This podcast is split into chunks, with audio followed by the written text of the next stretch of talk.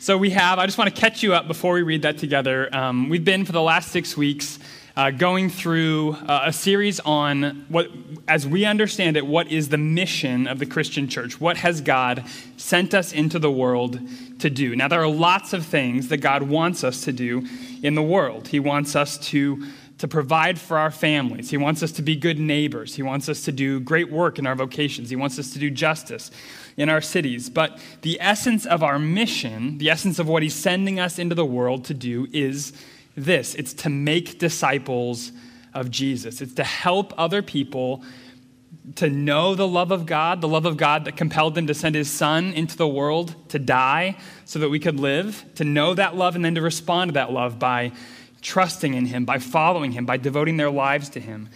We're here to make disciples. And we've been looking at kind of different facets of this mission by a little bit jumping around the Bible. We haven't just been just working through a book of the Bible, which we often do and love to do, but we've been jumping around a little bit, looking at different facets of this mission together. And, and so because of that, the last time we were in the book of Acts, which was three weeks ago, we were in chapter two. And now we're kind of jumping over some stuff to get to chapter four. And I just want to, I just want to catch you up on what's been happening. So in chapter two, if you guys remember, Luke, who wrote the book of Acts, gave us kind of this, this snapshot of the life of the, the early Christians, the first church in Jerusalem.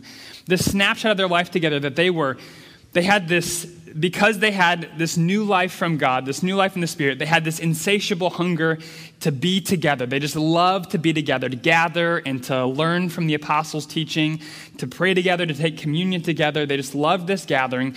And so they were gathering together, and God was with them. The apostles were doing these signs and wonders, uh, Luke tells us, these miracles in the sight of all people. And the compelling love of this community and these things that God was doing were drawing more people in.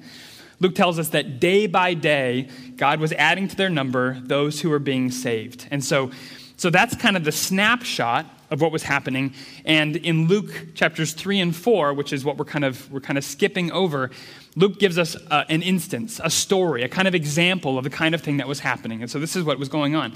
So Peter and John, who were two apostles, they were two of Jesus' disciples, they were leaders of the early church, they were going up to the temple in Jerusalem to pray. And as they were going up, they saw a man begging. He was on the ground. He was, the, the Bible tells us, Luke tells us, he had been lame from birth. He was disabled in his legs, and he couldn't work because he, he couldn't walk. And so he, he depended on alms. He depended on giving from people who were just going up to the temple to worship. They would drop a few coins in, and he would he would eat for another day. And so he's begging, and he says to Peter and John, "Can you give me something?" And Peter says to him, "Well, I don't have any money, but I'll give you what I have. Stand up and walk." And and the man was healed. He stood up. This guy who'd been lame for forty years. Ever since he was born, he couldn't walk. And now he was walking and leaping and praising God. And he was in the temple. This is kind of a high traffic area. So lots of people saw it. And it began to draw a crowd. They, they recognized this guy. That's the guy who's always out here begging. And now we look at him. And so this crowd gathers, and Peter takes advantage of it, and he preaches. He preaches about Jesus, and at least two thousand people believed what he was saying, trusted in Jesus, and were added to the church. And that caused some trouble for the religious leaders. The religious leaders, the same people were in power who had orchestrated the death of Jesus.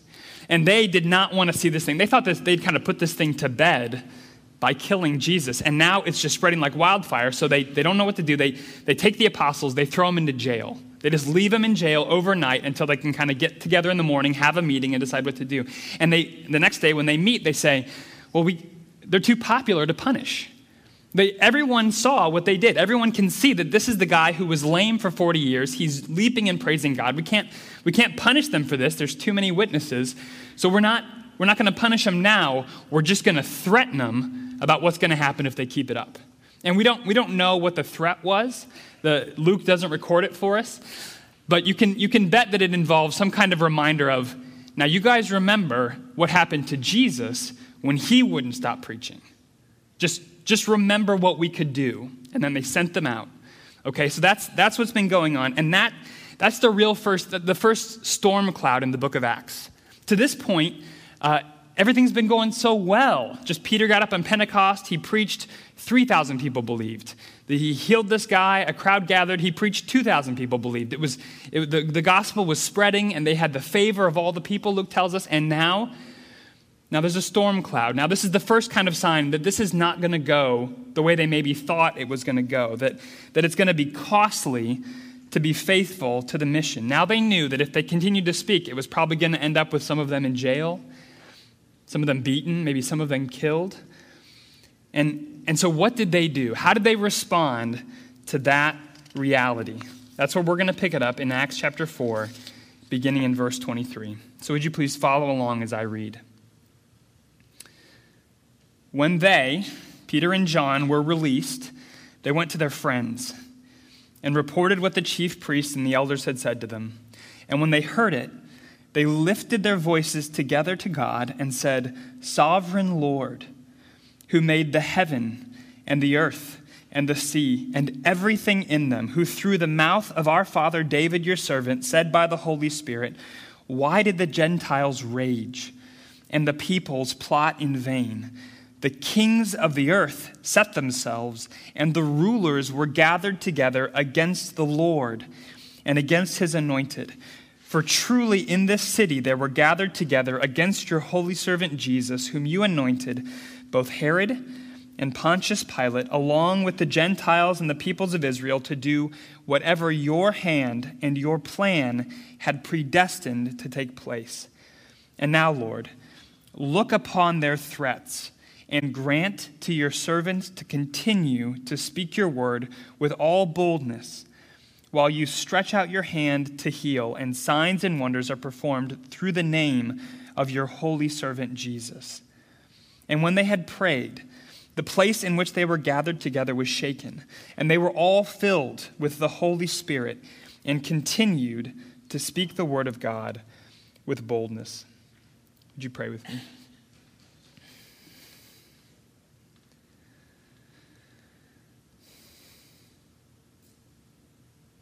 God, you, you are the same today as you were in this room with these frightened believers. You are the same God today as you were before you created the world. You are the same yesterday, today, and forever. You are the God who you are the God who gives grace, the God who is present with his people, the God who makes himself known, the God who empowers. And we pray, Father, that this morning that you would come and you would be with us as we As we look to your word, as we use our minds to try to understand what you've said. I pray that we would hear you speaking today and that your powerful word would have its effect on us, on our church, and on our country. We pray it in Jesus' name. Amen. Amen. So what did they do? They prayed. They didn't give up. They didn't close up shop. They didn't say, we're going to have to lie low for a while. We're going to have to get out of town. They prayed. They had seen too much of what Jesus had said, what Jesus had done. They'd seen too much to just turn their back on the mission when it got costly. But they also knew that, that what was happening was going to be too much for them on their own, and so they prayed. And if disciple-making was too much for the apostles, don't you think it's going to be too much for us? On our own. Only God can do this. And the way we get God involved is through prayer. Your effectiveness, your effectiveness, we've been talking about this for six weeks, but your effectiveness in making disciples, in seeing your spouse's heart towards God change, in seeing your children put their trust in Jesus, in, in seeing God use you in the lives of your coworkers and your neighbors and your friends and your family. Your effectiveness in making disciples will not exceed your faithfulness in prayer.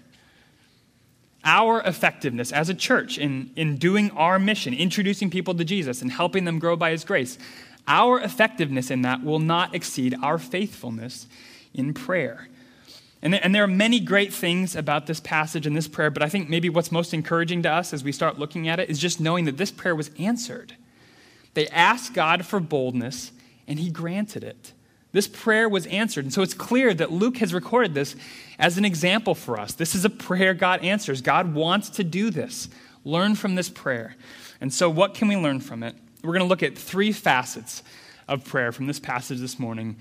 It's context, It's confidence and it's concern. So first, the context of prayer is a community on mission together. Look again at verse twenty-three. Luke tells us, when they were released, they went to their friends and reported what the chief priests and elders had said to them. And when they heard it, they lifted their voices together to God. So while in this passage, Luke mainly focuses on the prayer itself, that prayer happens in a context. It happens in a certain kind of community. He tells us that Peter and John, when they when they were released from prison, they, they didn't they didn't go home. They didn't just they didn't just need some time. They went to their friends.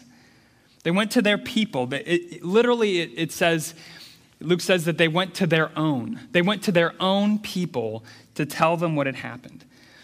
Now, now Christianity is is God's provision for, I mean, this is an understatement, but for at least two needs deep in the heart of every human. And the first need that we all have is we all need a community, a group of people we can call my people, my own people. These are my people. This is my family. We need a place, a community where we belong, where we're accepted not because of what we know or because of what we can do, but just for our own sakes, for love. We need people who rejoice when we rejoice, who weep when we weep, when people we can go to when our life is just falling apart. And the second need we have is for a purpose greater than our own comfort, right? Because so many people are living lives that don't taste, that have no savor to them. They're, they're bland and they're unsatisfying because all they really want out of life is just to make enough money to indulge themselves and have an easy life. They have no purpose, no calling, nothing that's so compelling to them that they would put their comfort at risk, much less their lives at risk, to see it accomplished. And, and Christianity, when a church is healthy, it satisfies both of those needs, right? On the one hand, it's a community that accepts one another, not based on what we know, not what we can do, not what we can, you can do for us, but just, just by grace, just because that's how God accepted us. We, we accept one another because we have the same Father. We have trusted in the same Savior. We're part of the same family, and so we receive one another. But we also have a purpose together that's greater than just getting together, sharing some laughs, chit-chatting over coffee, singing a few songs, and then going home, right? There's something, we're not just family, we're co-laborers. There's something we're trying to get done with our lives. We want to please God. We want to help other people know him. And we have this we have this shared mission of making disciples. And that's what Peter and John had. They had both of those things, right? When they when they were arrested, when they were threatened, when they realized what this was going to cost them, they wanted to be with their people. They wanted someone to go to that would understand and care for them. They wanted to tell them their trouble, but they didn't just want comfort. They wanted someone that would help them pull together and focus on the mission. And so I want to ask if we, Sunrise, are we a community on mission together? We've been looking each week at, at this, what it means to be a disciple maker, that every disciple is a disciple maker, that everyone has this call from God to help other people know Jesus, know what he's done, and put their trust in him. Have you embraced that? Have you said, this, I know that this this this idea is overwhelming to me, and, and I don't think that I'm on my own up to it, and I know that I have a lot to learn, but yes, Lord, I'm in. I want this to be what my life is about. I want you to use me to bring people to you, to bring people to life, to help people grow in you, to help the nations praise you. I'm in. I'm all in. Are we all in? Are we a community on mission together? And this, here's how we're going to be able to tell. The way we're going to be able to tell is what we talk about and what we ask for prayer about. What we, when we're together, what we what we talk about, what our life together is centered on.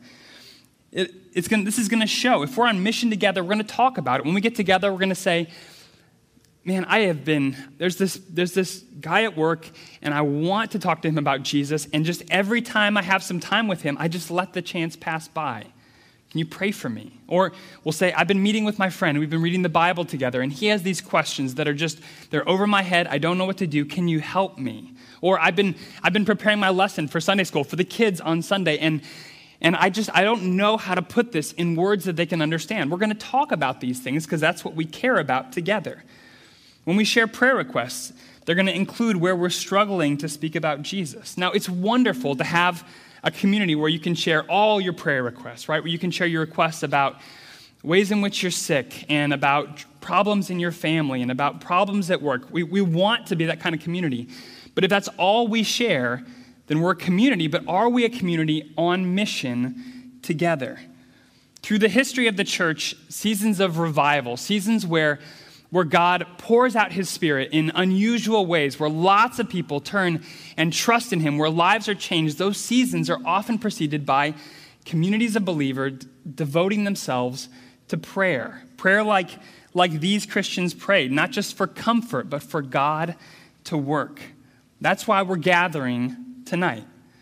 Now let's look at how they prayed. Secondly, the confidence of prayer, the sovereign strength of God. Now there's there's a place in the gospel accounts where Jesus, uh, a, a father comes to Jesus. A father comes to Jesus whose son is afflicted by uh, an evil spirit, by a demon. He, it, it causes him to, to have seizures and, and to fall in fires. It, it tries to hurt the kid. And the, the father comes to Jesus. He's desperate, and he says, if you can do anything, have mercy on us, have compassion on us, and help us. If, if you can, if there's anything you can do. Now, there's nothing like that in this passage, is there? There's none of this if you can. Look at how Look at how they address God in verse twenty-four. They call him Sovereign Lord. Now this word, it means master. It means one who has absolute authority over me. It means one who has unlimited power. Master is what they call him. They come to God persuaded there's nothing he can't do. And the way they pray is so wonderful because they don't, they don't come to God starting off with what they need, do they? They don't come to God kind of this formulaic, Lord, and then they just launch into, here's the list of the things that we need. They start with God. Before they tell God any of their trouble, they start with who he is. Isn't that how Jesus taught us to pray? We start by saying, our Father, who is in heaven. We don't start with us. They're afraid. They have to be afraid. Well, they wouldn't be praying if they weren't afraid. So they turn to God and they start to recall who he is, who he's revealed himself to be. They think, who is this God that we're praying to? What is he like? What has he said about himself? And they address him in verse twenty-four as the sovereign Lord who made the heaven and the earth and the sea and everything in them. They think of Genesis. They think of, of what God has said about himself at the very beginning of the Bible, that, that he is the maker of all things. He existed before all things. He spoke them into being with just his word, that he, he exists outside of everything that he's made. There's, if God made heaven and earth and the sea and everything in them, then there's nothing in creation more powerful than he is, right? There's nothing that he made that could have any power over him, that could stop his purposes. These religious leaders that are threatening their freedom and their lives, what are they? They're just creatures. They're just stuff God made. They can't stop him from doing what he wants to do. They have no power over him. So in, in the Wendell house, we have been trying recently to steer our kids away from T V into more creative outlets. Just make something, please. Just stop just receiving from the T V. And so our older son, Joshua, who's six, he's been really getting into drawing. He just it just fills sheet after sheet of paper with uh, maps of fictional places and pictures of him playing with his cousins and superhero battles, you know, skyscrapes and people flying. And so we have, I mean, literally hundreds of sheets of white paper in our house that we will never look at again, and we feel like we can't get, we can't throw away, right? Because each each one is this like precious creation. Our younger son Asher, um, he's he's three. He's not quite as you know a dex. He doesn't have the dexterity so much for drawing, but he's been working with Legos and he's been building cars and planes and spaceships. They they've been making these things and just you know leaving them all over our house. But Joshua's drawings and Asher's Legos have no more power over them than anything in creation has over God, right? He's the maker.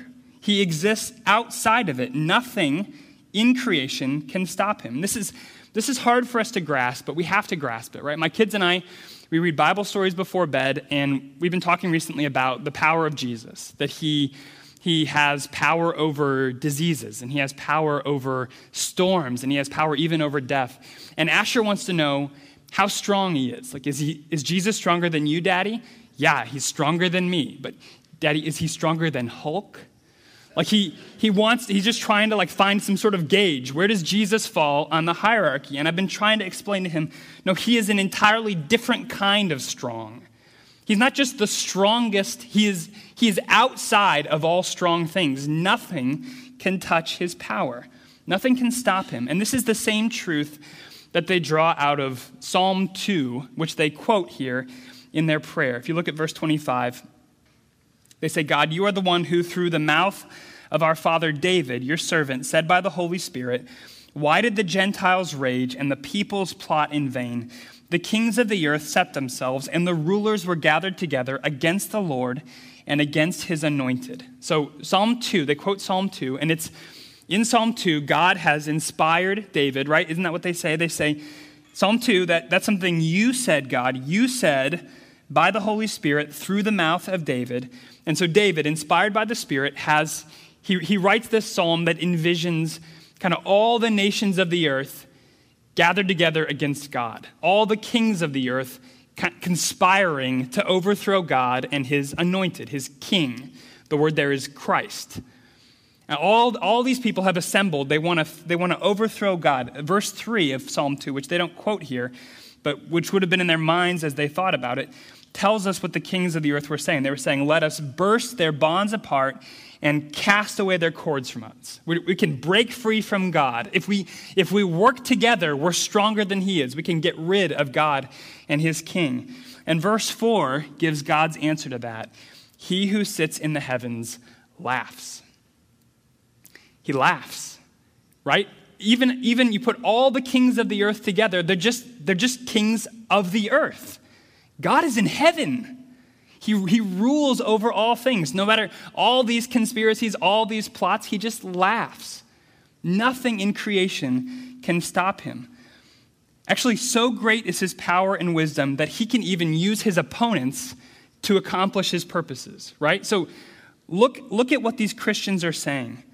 Look at verse twenty-seven. They're saying, for truly in this city they were gathered together against your holy servant Jesus, whom you anointed, both Herod and Pontius Pilate, along with the Gentiles and the peoples of Israel. They're saying that exactly what that verse says would happen just happened in Jerusalem. You said that the, the Gentiles and the peoples would gather together, and that's just what happened, isn't it? That the, the Jews and the Romans worked together to crucify Jesus. You said that the kings and the rulers would conspire against your anointed. And that's what happened, isn't it? Didn't Pontius Pilate, the governor, and, and Herod the tetrarch, didn't they work together to make this thing happen? Everyone gathered against Jesus. That's exactly what you said would happen. And what was the result? What was the outcome? This is amazing. Look at verse twenty-eight. To do whatever your hand and your plan had predestined to take place. They all had their plots. They all had their ideas. They all had their motives. They all did what they wanted to do to Jesus. And what did it accomplish? Exactly what God had planned. Exactly what he sent Jesus into the world to do. That, that's why they plot in vain. Psalm two says, the Gentiles rage, the peoples plot in vain. They plot in vain because even their plots, God's going to use to just do what he wanted to do anyway. This is what we mean when we talk about the sovereignty of God. He rules all things. All these, these groups and rulers, they plotted against Jesus, and God just used them to do exactly what Jesus came into the world to do, to die in the place of sinners, to, to give life to the world. God didn't just overcome their opposition, he used it to accomplish his victory. It was part of his plan all along. Isaiah forty-six, verses nine and ten, this is what Isaiah says. He says, I mean, God speaking through Isaiah says, I am God, and there is no other. I am God, and there is none like me, declaring the end from the beginning, and from ancient times, things not yet done, saying, my counsel shall stand, and I will accomplish all my purpose. God declares the end from the beginning. God is able to say how it's going to be all the way through history because he is the one who makes it all happen. Nothing can stop him from accomplishing his plan, for accomplishing all his purposes. His purposes are unstoppable. Now, the sovereignty of God is terrifying, should be terrifying for God's enemies, but it should give indestructible confidence to his children.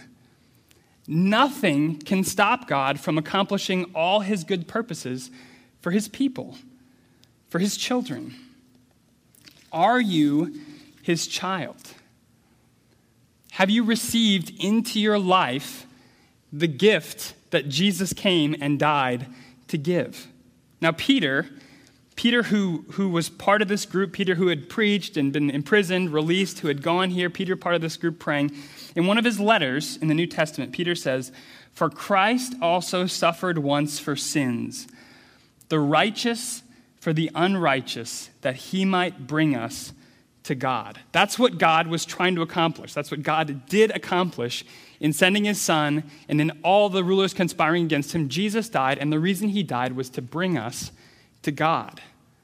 We were cut off from God, separated from him by our sin, and he sent his son into the world to bring us home, to make us his children. Have you received that into your life? Have you asked him, "Do that for me? You died to bring us to God. Bring me to God. I'm out here alone. I know I don't deserve it. I know that I've turned from him. I know that I have sinned. There's nothing I can do to get clean. But Jesus, you died to bring us to God, the righteous for the unrighteous. Bring me to God. Bring me to life. Make me God's child." Have you done that?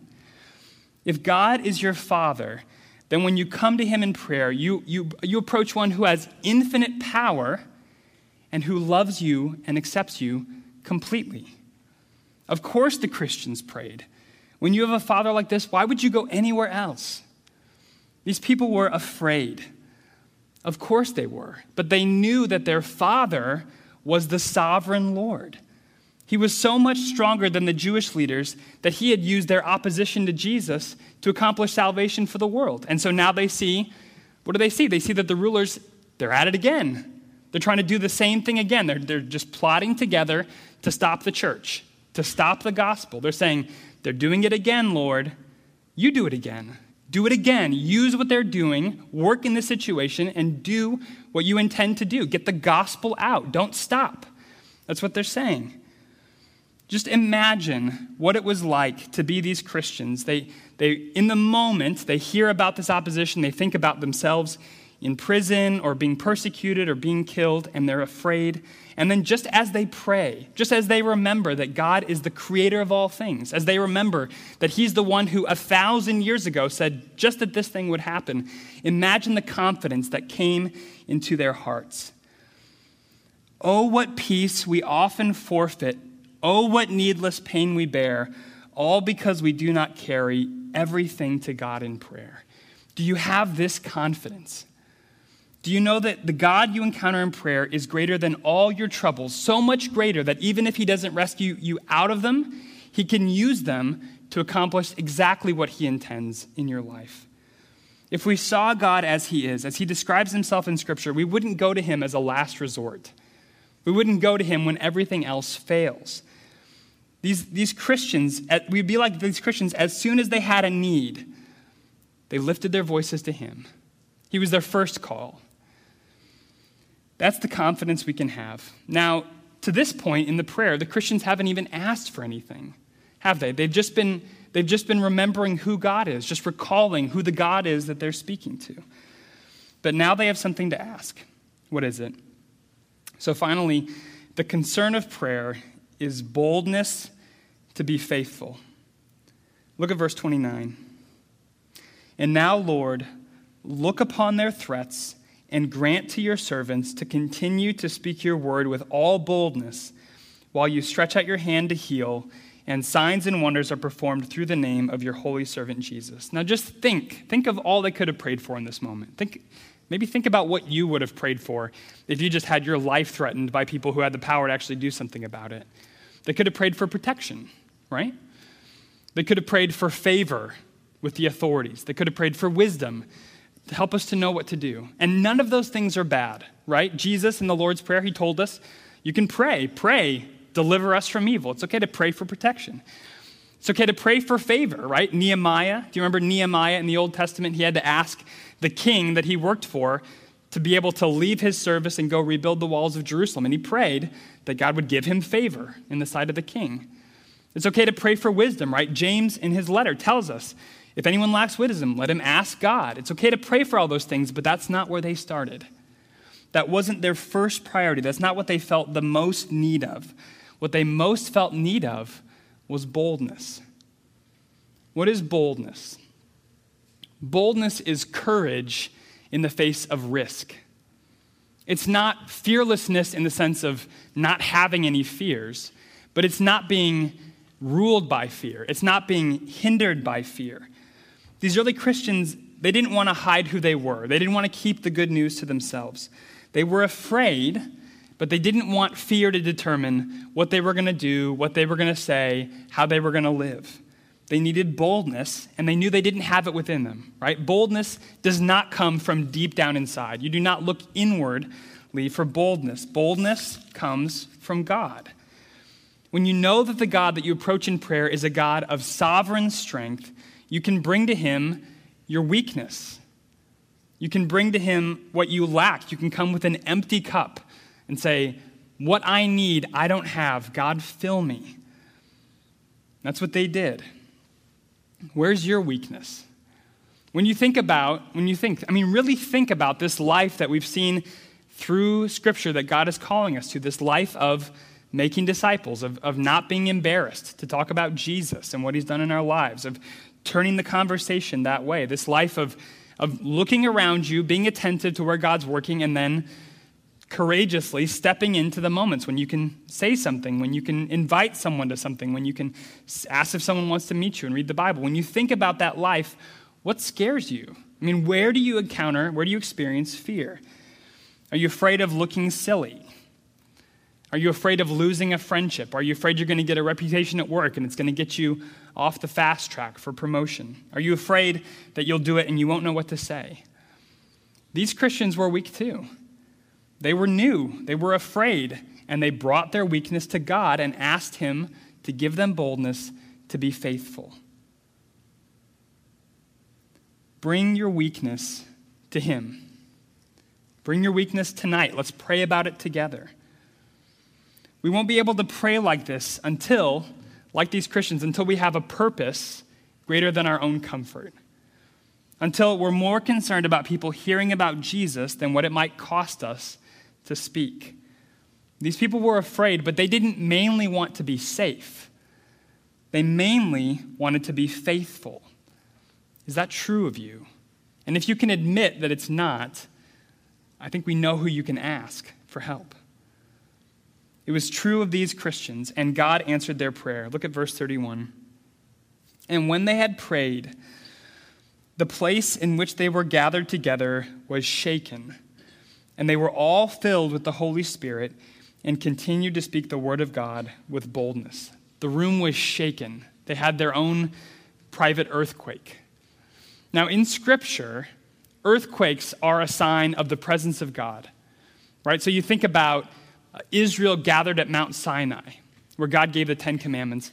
And Moses tells us that, that when God came down, the whole mountain trembled. Or, or think about Isaiah, the prophecy of Isaiah. Isaiah the prophet, his call in Isaiah chapter six, says that he had a vision of the Lord seated on the throne, high and lifted up.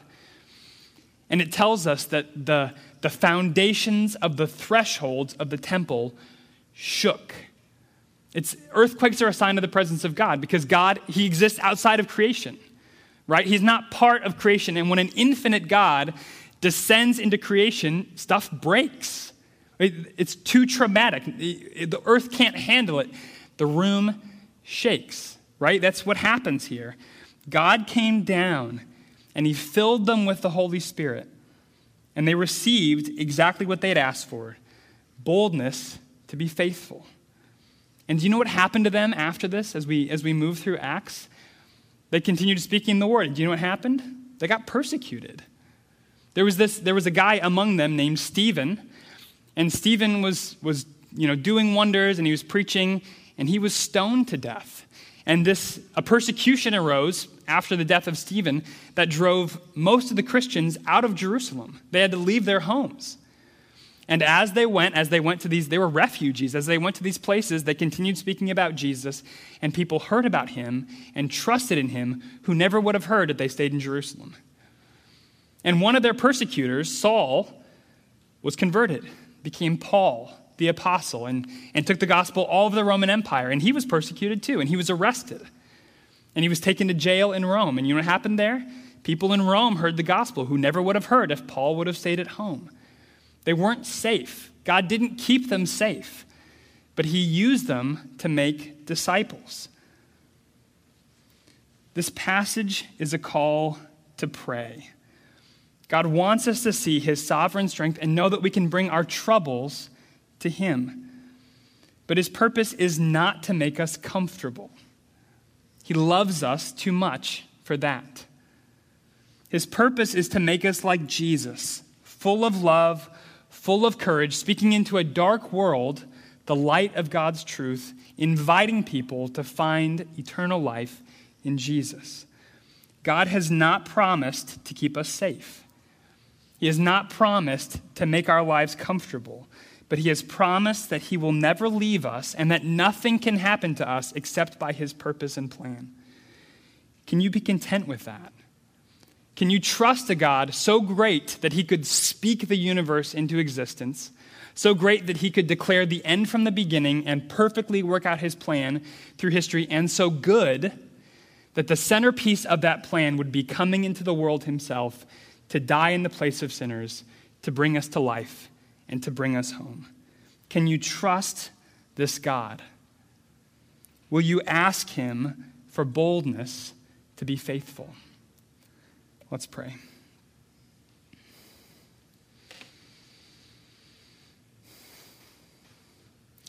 Our Father, we love what this passage says about you, that you rule all things, that you are the King, you are the Master, you are the sovereign Lord, that not, not even a bird falls to the ground apart from your will, that you are the one who declares the end from the beginning, that you accomplish all your purpose, that even when people oppose you, even their opposition becomes an opportunity for you to show your power, that even their opposition becomes part of the way you do what you'd always planned to do. You are a great God. You are a God of infinite power, and yet you are a God of such tenderness that your plan would, would center on sending Jesus to die for us so we can be forgiven, so we can be made new, so we can be filled with the Holy Spirit, so we can serve you. God, we are your servants. We are your children, and we do not have in ourselves what we need to be faithful to what you've called us to. We don't have it in us. God, we're afraid, and we feel nervous. We feel weak. We're unsure. We don't, we don't want to do a lot of the times the things you've called us to do. And so we just bring that to you now. We bring to you our weakness. We bring to you our lack. We bring to you all the things that we don't have and ask you that you would fill us with your Holy Spirit and that you would make us faithful, that you would give us courage to do what you've called us to do. And we pray that that would result in people trusting in you, people being brought to life in you, and you being praised in our families, in Cayman, and around the world.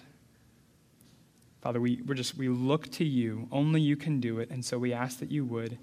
In Jesus' name, amen.